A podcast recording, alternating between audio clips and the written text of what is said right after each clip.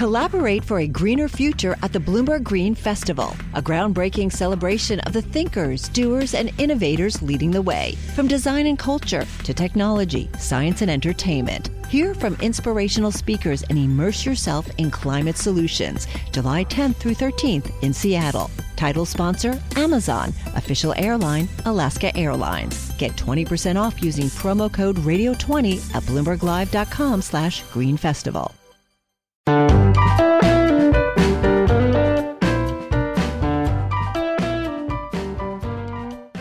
Hi, everyone, and welcome to Bloomberg Intelligence Talking Transports podcast. I'm your host, Lee Klaskow, Senior Freight Transportation and Logistics Analyst at Bloomberg Intelligence, Bloomberg's in-house research arm.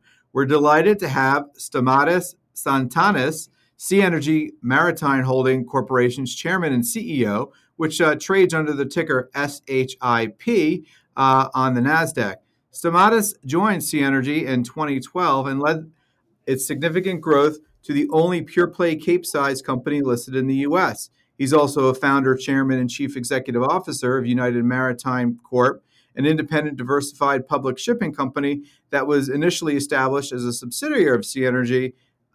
Seanergy and United, as a group, have cargo carrying capacity over four million deadweight tons. Stamatis has over twenty-four years of experience in shipping and finance and previously held senior management positions in prominent private and public shipping companies and financial institutions. He's also a member of the board of directors of BreakWave Advisors, the advisor of E T F M G, which is the manager of New York Stock Exchange listed B D R Y and B W E T. Stamatis holds a Master of Science in Shipping, Trade, and Finance from Bayes Business School in London, and a Bachelor of Science in Shipping Economics from the University of Piraeus. He is also a fellow of the Institute of Chartered Shipbrokers. Stamatis, welcome to the podcast. Hello, uh, Lee. Uh, hello, everyone, and uh, good to be here uh, and uh, to be discussing about uh, Seanergy, United Maritime, and the current uh, trends in international uh, shipping. Right. And, and you know, so everyone may not be familiar with, with Seanergy uh, fleet. You know, I mentioned in your intro, uh, Capesize vessels. Can you uh, explain to us what exactly is a Capesize vessel and, you know, talk about your fleet and what kind of commodities that you hold? Of course. Well, first of all, the Capesizes are dry bulk vessels, which means that they carry, they transport dry bulk commodities, mainly iron ore, coal, and bauxite. These are the three major commodities that we transport. Uh, we have the largest conventional size of dry bulk ships, and the main trading routes are between Brazil, China, Australia, and China, uh, Australia to Europe. So we are, in our opinion, a very fundamental part of the chain for infrastructure.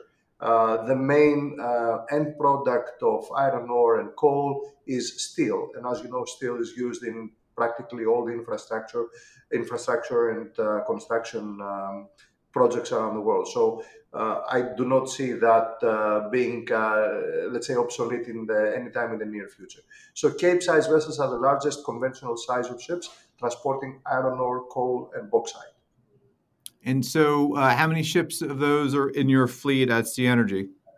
Right now, we have in Seanergy, we have seventeen ships and United Maritime three. So a total combined uh, twenty Capesize and one Newcastle Max. So it's, uh, which Newcastle Max is very similar. It's just slightly bigger than the Capesize. So altogether, I would say around twenty ships. We also have five other ships that are the so-called Panamaxis, Campsar Maxis, that are around seventy-two to eighty-two thousand deadweight tons. That is basically half the size of a Capesize. Capesize is anywhere between one hundred seventy thousand tons and Newcastle Max around two hundred five, two hundred ten thousand tons. So just to give you an idea of the size of the ship, we're talking about approximately three hundred yards in length. So that's, that's, that's I believe, around uh, one thousand feet in length, each ship. So it's really big ships. Right. And then the Panamax ships that you own, are they involved in different trades than your traditional Capesize vessel? They do pretty much the same, uh, mostly coal, not so much iron ore, but also a lot of grains and soybeans. So they're also doing uh, more, let's say, for the nutrition of the global population, not so much for uh, the housing and infrastructure. And, and, you know, how has the Capesize market been relative to some of the smaller ship trades? Well, historically, the Capesize market has been the most volatile market. Uh, you know, the bigger the ships, uh, the biggest, uh, the bigger the volatility. Uh, historically, if you look back like twenty-five, thirty years, the Capesize and the Newcastle Maxis are usually overperforming by far the smaller sizes. The last five years have been quite consistent, but we are seeing, uh, you know, reverting back to the historical means the last year or so, that the Capesizes are again starting to overperform significantly the smaller sizes. And we strongly believe that uh, for, you know, the years to come, for the following years, we will see Capesize and Newcastle Maxis overperforming smaller ships uh, quite significantly. And you mentioned that the three largest commodities uh, that Capesize are, are shipping. Um, is there one that's doing better than the other right now in terms of demand? That's an excellent question. Up until two or three years ago, it was practically eighty percent iron ore, and then twenty percent was coal and uh, bauxite. Right now, it's uh, quite even, I would say. It's around forty percent iron ore, uh, thirty to thirty-five percent coal, and the remaining is bauxite. So bauxite has been picking up quite significantly the last uh, two or three years, as has the coal. So coal is back in our lives, not just as the uh, you know production of energy, but also for um, metallurgical coal, which is used for the production of steel. So coal is back up very significantly in our lives, both for production of electricity and also for the production of steel, which is you know one of the most important components in the steelmaking industry. So it's quite spread out between the three. Right. And, and there's been a lot of stuff going on uh, in the shipping world since the pandemic. Um, you know, fast forward to today, uh, the dislocations that we're facing are the issues in the Red Sea, low water levels in uh, the Panama Canal, uh, to, to and not to mention, you know, what has the war in Ukraine uh, done to, uh, you know, freight flows. So can you talk about, you know, those three major things, how they've impacted uh, the Capesize Uh, market? Of course, yes. Well, first of all, I'm going to start with uh, COVID. COVID, uh, obviously, the first six months of two thousand twenty, uh, the global infrastructure and industrial production came to a big halt. So, you know, rates were uh, practically negative to zero uh, for the first six months of two thousand twenty. However, uh, we have seen that from the second half of two thousand twenty onwards, there was uh, a very big Uh, rise in industrial production, especially in China. So Capesize rates started uh, to climb quite significantly. So uh, right. from, from basically zero uh, rates, zero per day, zero dollars per day, that was the time charter equivalent back in the first half of uh, first quarter, especially of two thousand twenty. In uh, September of two thousand twenty-one, we saw rates peaking at around eighty thousand dollars a day. So we, are, we have seen a big reversal in demand. That was driven mainly from a number of factors. First, as I mentioned before, the industrial production started to climb quite significantly. So we're seeing the factories in China producing more and more steel and energy, which was required. Number two, we had the big peaks in congestion. Uh, any trade, whatever that may be, is demand and supply. So demand by itself is, of course, the key factor for providing transportation services. But at the end of the day, it's the supply of ships. Uh, during COVID, a big portion of the global fleet got tied up in congestion around the world. So, you know, a lot of ships got congested, and that uh, brought the rates up into very high levels in two thousand twenty-one. Um, from twenty-two onwards, we had the war of uh, the invasion of Russia in Ukraine. That helped the market a lot uh, because uh, Russia is right next to Europe, and they have been exporting around forty to fifty million tons of coal from Russia to Europe annually. Now coal had to be transported from longer distances. So instead right. of bringing it from you know, the backyard of Europe, which was uh, Russia, now we have to bring in Europe uh, coal from bigger distances, and that was that is from Australia, from South Africa, and even from the U S. I mean, U S is actually a very big exporter of coal, especially in the Baltimore area. So we are seeing a lot of, and of course, Colombia. Uh, so we are seeing the trading routes changing a lot because of the wars and other uh, situations. Now, in two thousand twenty-three, the overall um, congestion uh, situation got normalized. So we saw a big dip in the rates. Uh, again, I remind everyone that this is a very volatile and very cyclical uh, trade. But that was reversed uh, from the third quarter onwards. And so far, since, uh, let's say, September, October of two thousand twenty-three, we're seeing a very healthy market and very healthy rates in the Capesize market. So, again, COVID uh, led to congestion and, of course, reemergence of uh, trade, and that led demand and rates uh, going, uh, you know, at, at quite high, level, high levels.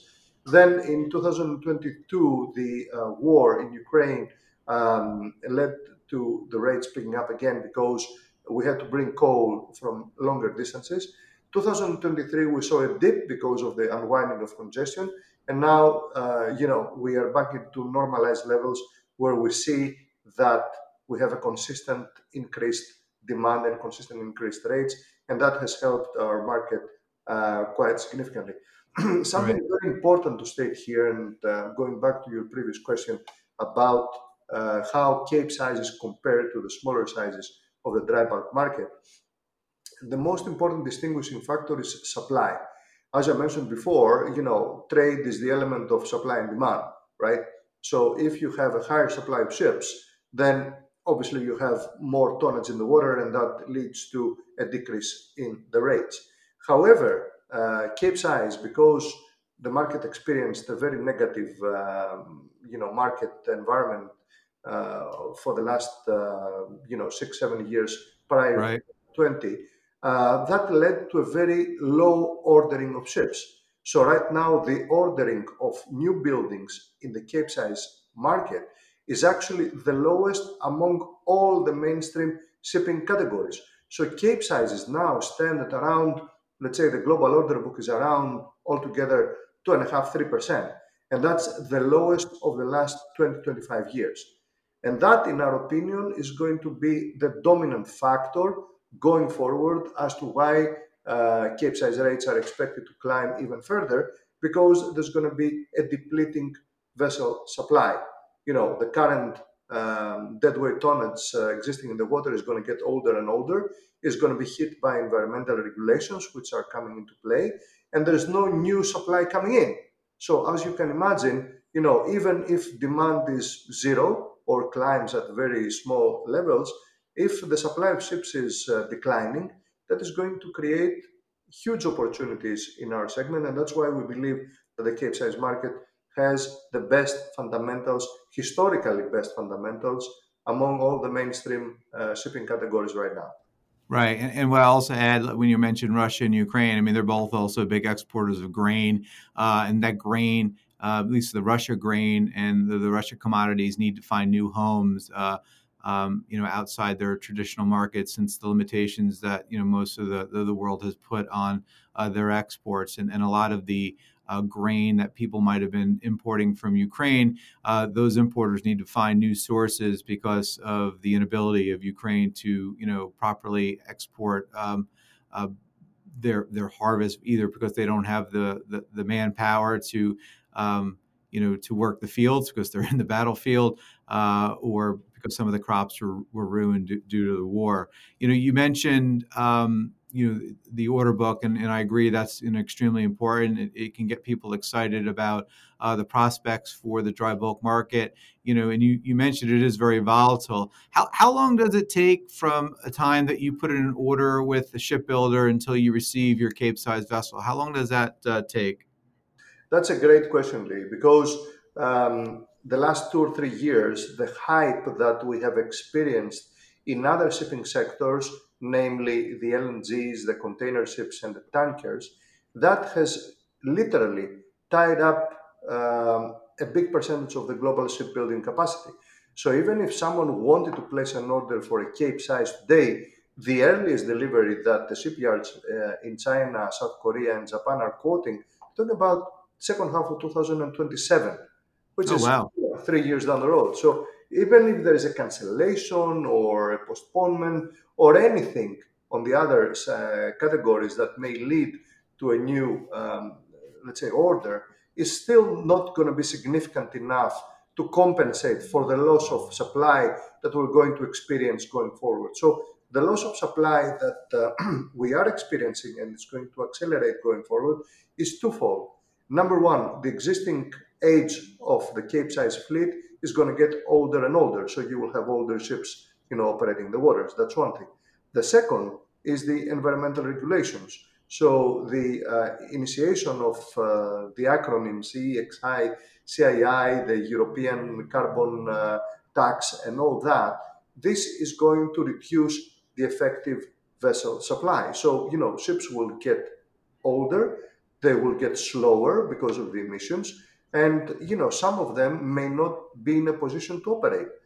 That is going to lead into an accelerated decline, which we are already seeing in two thousand twenty-four, but it's going to get more and more relevant in twenty-five and twenty-six with all these new regulations, uh, you know, happening and being in place. So even again, as I mentioned before, even if demand is zero, which, you know, historically demand has always been increasing, um, the actual supply of ships and the effective supply of ships is going to, especially on the Capes, that's the biggest, uh, you know, uh, the best fundamentals here, that is going to lead into uh, big squeezes because there's not going to be enough supply of vessels.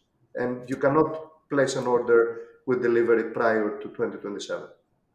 You know, you mentioned uh, new emission standards, and, you know, the I M O has come out with some, uh, you know, trying to get to zero. Uh, how's Seanergy dealing uh, with those new rules? Are you buying dual fuel ships? Are you just using, you know, or, or are you looking to add after treatments to your current ships? Can you talk about, um, you know, your strategy to meet those uh, pretty aggressive uh, targets for zero emissions? Well, since uh, two thousand fifteen, that's almost ten years ago, we have been one of the pioneer uh, shipping companies around the world in trying to improve the environmental footprint of the existing vessels. We do not believe in the so-called vessel of tomorrow because that thing does not exist. Everybody's kind of a trial and error situation where they're trying methanol, ammonia, hydrogen, L N G, and all these dual fuel situations. And in my opinion, that has not led into any prevailing solution. Right now, there are thirteen thousand dry bulk vessels in the water. It is impossible to replace that huge amount of uh, ships. It's impossible. So we have decided since ten years ago to try and improve the existing vessels to the extent possible. And we have been quite successful in that. Number one, with electronic systems, you know, with telemetry, with improving the voyage, uh, routing and all that, we have been one of the first companies to implement that on, uh, on board our ships. Number two, uh, scrubbers that we have uh, in more than half of our fleet right now, and also energy-saving devices. Our company has been one of the first companies globally in partnership with some of the world's major charterers, like Cargill, like many other big shipping com uh, chartering companies, to implement energy-saving devices. Uh, number three, uh, paints. Now with the new paints, the so-called silicone paints, we're seeing massive improvements in efficiency and reduction of, um, you know, consumption on board the vessel. So that has been working enormously on the fleet that we operate right now. Uh, and also most important, Seanergy is the first and only Greek shipping company to participate in a European Union funded, we, we announced it very recently, European Union funded scheme that is going to test hydrogen propulsion with, uh, with a shaft generator on board one of our existing vessels that is going to be twelve to thirteen years old. So we are testing all these methods on existing tonnage because we believe that the actual carbon impact on a new building vessel is quite significant and nobody talks about it. I mean, think about it. If you're out there to build a ship, you need steel, you need iron ore, you need to blast furnace of about twenty, twenty-four thousand tons of steel, construction, equipment, all that. Nobody, um, you know, estimates what is the carbon impact of a new building.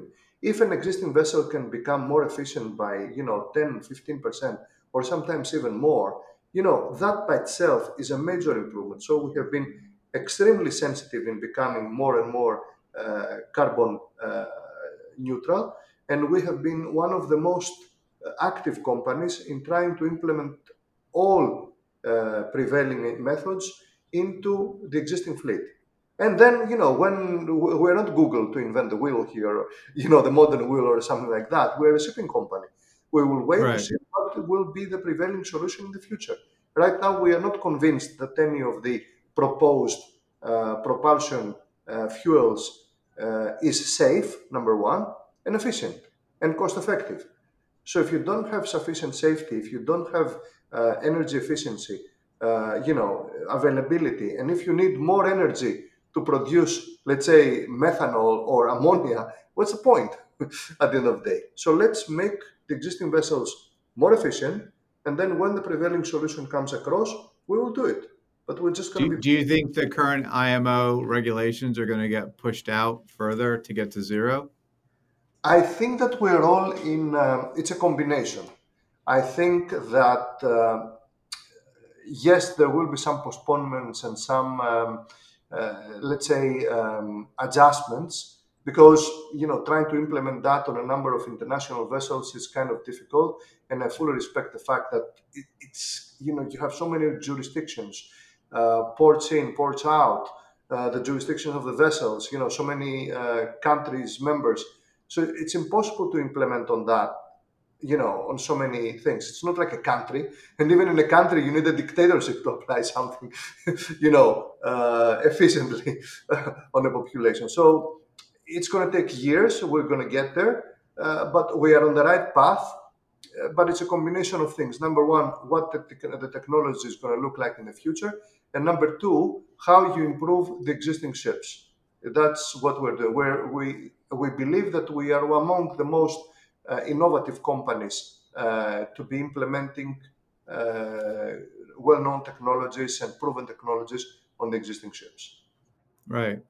All right. So we've been talking for a little more than twenty minutes now, and I can't believe we haven't mentioned uh, or really haven't talked much about the Red Sea. Uh, you know, that's, uh, you know, of top of mind for a lot of people that are looking at shipping.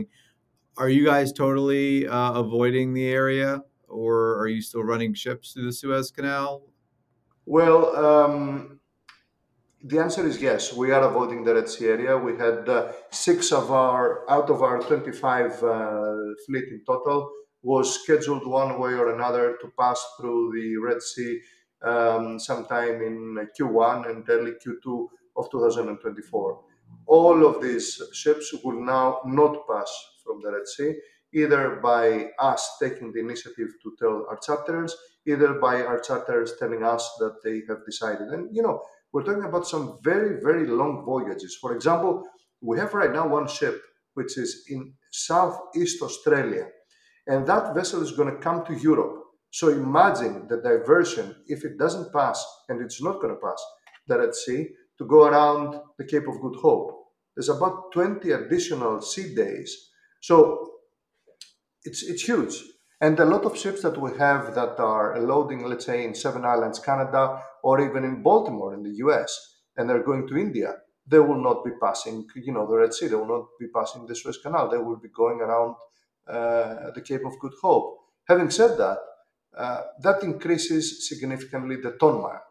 Uh, we're not certain what the impact is on the global Capesize fleet yet. But if it's six out of twenty-five in our case, you know, which is a very good percentage of our fleet, if you, even if it's half of that or a third of that in the global fleet, it's still a significant uh, vessel supply reduction that is going to have an effect in uh, rates. Not right now, but it's going to have a big effect in rates in March and April this year. So even if the situation of the Red Sea is reversed tomorrow, all these diversions that have happened already will start to show uh, the impact um, in the next couple of months. And that's where we're going to see another big gap in supply. So the Red Sea is a big issue. We're a U S listed company. We have two U S listed companies. Another U S listed company has been targeted twice on their ship. So we're not taking any risk. We're not taking any, um, you know, uh, unnecessary burdens here. We don't want to risk the health and safety of our crew members, and of course the health and safety of the ship and the uh, you know and the countries in, in the Red Sea. So we have decided to to avoid passing through the Red Sea. Right. You know, you, you, you know, obviously you you, you want to protect uh, your crew and uh, the cargo and all that stuff, but the ship itself is pretty expensive. What would a new, if I wanted to buy a Capesize today, what would that cost? Well, you know, uh, a Capesize, uh, let's say a ten-year-old Capesize is right now around mid thirty, around thirty-four, thirty-five million dollars. A new building is around seventy million dollars. So it's an expensive asset. And at the end of the day, you have also cargo that, you know, if you carry one hundred eighty thousand tons of uh, iron ore, you know, that's one hundred dollars per ton. That's even another eighteen million dollars worth of cargo. So that's a very expensive exercise altogether. So I don't, I don't want to get into a situation where we are considering risking, you know, the cost of the ship, but most importantly, the health and safety of our crew members, which is uh, quite significant here. And who pays, who pays for, you know, so it's twenty extra days, rates also might go up a little bit, as you mentioned. So who pays for that? The, the extra, the extra days, is it the, the, the, the time charter, the, the shipper, the customer? All of, all of our ships are uh, on time charter. So we don't pay for the diversion. It's actually paid by our charterers, you know, so they undertake the cost of that. But ultimately, you know, if the transportation cost becomes more expensive, that ultimately hits the consumer, you know, or the client. Now, you know, if the client is, uh, you know, a power factor in Europe or a steel mill in China or whatever, you know, producing all that, then basically, as you can imagine, the ultimate consumer or client pays the cost of the increased um, transportation. So right.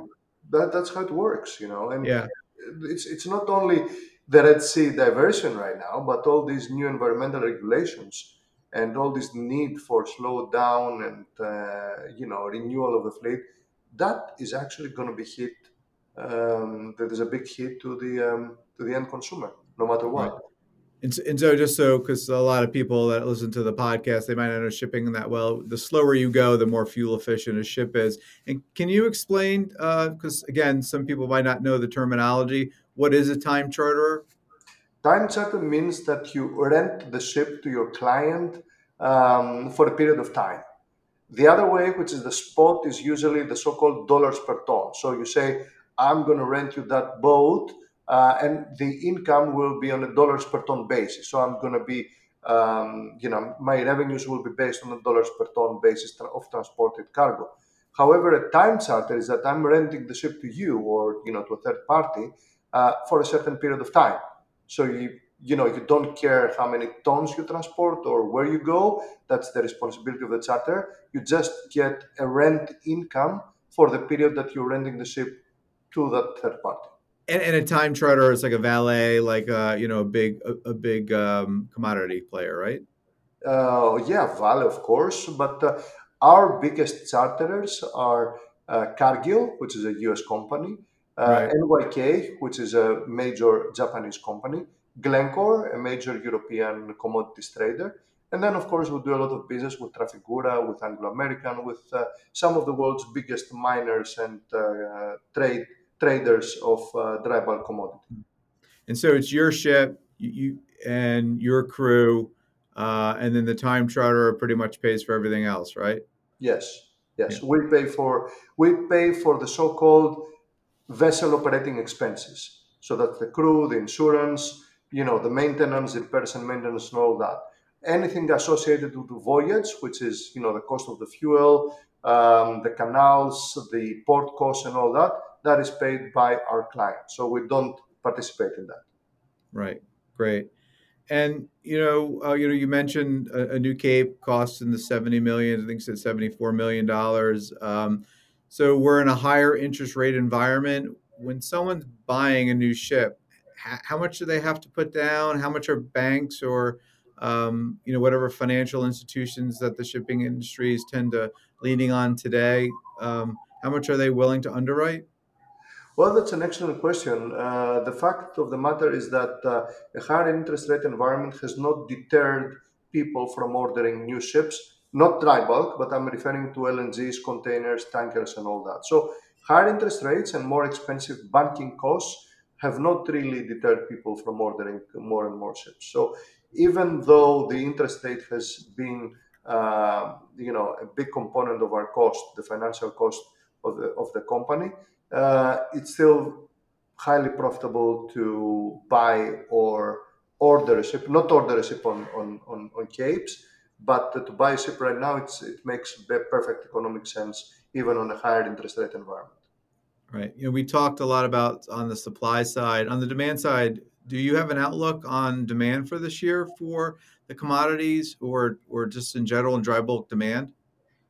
Well, the biggest misconception of two thousand twenty-three last year was that uh, the Chinese economy was in um, you know severe problems due to the housing crisis. And that's actually quite true because, you know, you had the bankruptcy of Evergrande and a number of other major developers in China went into big financial stress. And the housing market in China, you know, there's no question of how challenging uh, it is right now.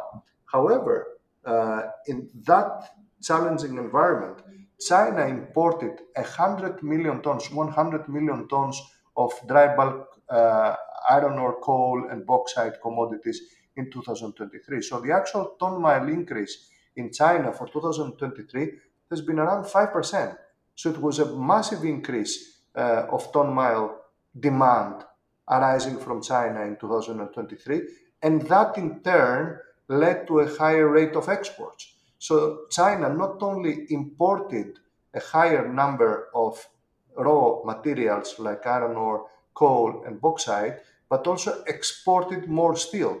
So the Finnish steel exports out of China were up by around five percent, which is mm-hmm. a very significant amount. So even though they didn't use uh, steel for the domestic housing market, um, because obviously the housing market has been in, in a challenging situation, they did export a big amount of Finnish steel products. And that shows a very healthy uh, market altogether and uh, a smaller reliance on the Chinese Uh, housing uh, housing market, which is good for us. We don't rely just on how many houses they're built in China. So they make steel, they export steel, and we calculate right now that the global infrastructure projects that they will require a big amount of steel is in the region of around two trillion dollars.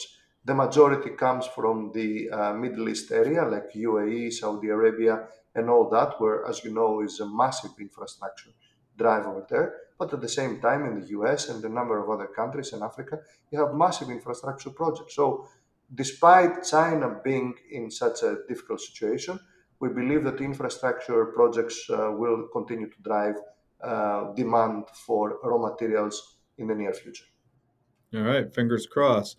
So, um, you know, just uh, to change gears a little bit, you know, um, I know you've been doing this for a long time. How did you get into shipping?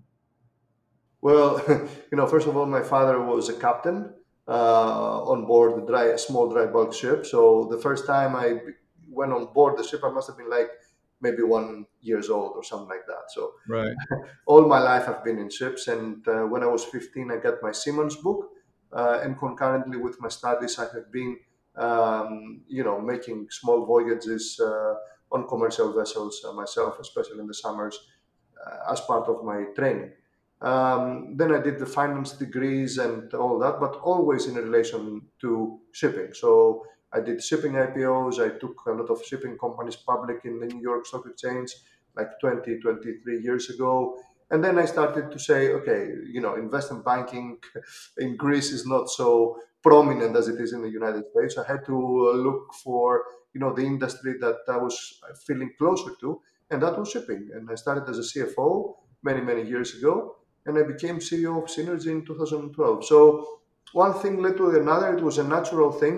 I never looked of becoming, let's say, an architect or a doctor or a lawyer or things like that. I always liked ships, uh, yeah. anything around that. And, uh, you know, I was in finance first. And then I ended up uh, the last twelve years now as C E O running this company, which we started out of nothing. And we became one of the most prominent uh, Capesize pure play companies around the world. So when when you were uh, spending your summers on ships, you know, what did you like most about that experience? Well, it's a one-of-a-kind experience, you know, because it's very international and you meet uh, the trade, you see the cargo itself. You know, sometimes when we sit down, you know, on on on, on on a dinner table and we look at food, uh, we don't realize where that food is coming from, how many uh, you know miles of distances it has traveled. Or when we get a, a steel to build a house, you know, a piece of steel, we don't realize how that has happened, you know, to become, you know, the steel of building houses and bridges and all that. You just become part of the global logistics chain, you know, and you feel how the commodity is starting from, you know, the basic raw materials like coal, iron ore, and bauxite, become the finished products like uh, doors, you know, houses, uh, roads, um, you know, rail tracks, and all that, which is quite significant. So the biggest uh, and the best experience is that you feel part of a global chain of events that lead into, you know, how we uh, spend our lives every day: food, uh, transportation, infrastructure, and all that. We just, you know, don't think about it. We we believe things right. in a magic way. And and to give pe- people like a, maybe a better taste for, you know, the marine shipping industry, is there a book that you've read in the past, whether it's fiction or nonfiction, that you think that gives uh, a really good insight into what the shipping industry is like? Well, I like to see, uh, you know, my, my, my first professor in uh, the University of Piraeus uh, taught us, all of us, you know, that demand for seaborne transportation services is a derivative demand. You know, you do not transport anything if there's not global trade and if there's not global demand for these commodities. So I try to understand how that works globally. I mean, one of the books that I love and I keep reading and I'm reading again right now is uh, called Silk Roads, and talks about, you know, right. how Europe, Middle East, and Asia have become what it is today through the centuries, and how trade has become a dominant part of, uh, of our lives.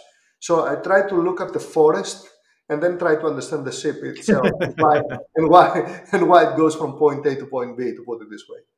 Right. Well, Stamatis, I really want to thank you for your time. Um, this was a great conversation. Thank you, Lee. It's uh, it's been great uh, catching up, and uh, I'm at your disposal and your listeners' disposal if there are any follow-up things that you want to expand about. You know, I, I believe we, you know, went through the whole thing very quickly. But if there's anything in particular that you want to discuss in the future, I'm there for you and for your listeners. Thank you very much. Well, I want to also thank you for tuning in. If you like the episode, please subscribe and leave a review. We've lined up a number of great guests for the podcast. Check back to hear conversations with C-suite executives, shippers, regulators, and decision makers within the freight markets. Also, if you have any ideas for future episodes, please hit me up on the terminal or on Twitter at LogisticsLee. Thanks, everyone, and be safe.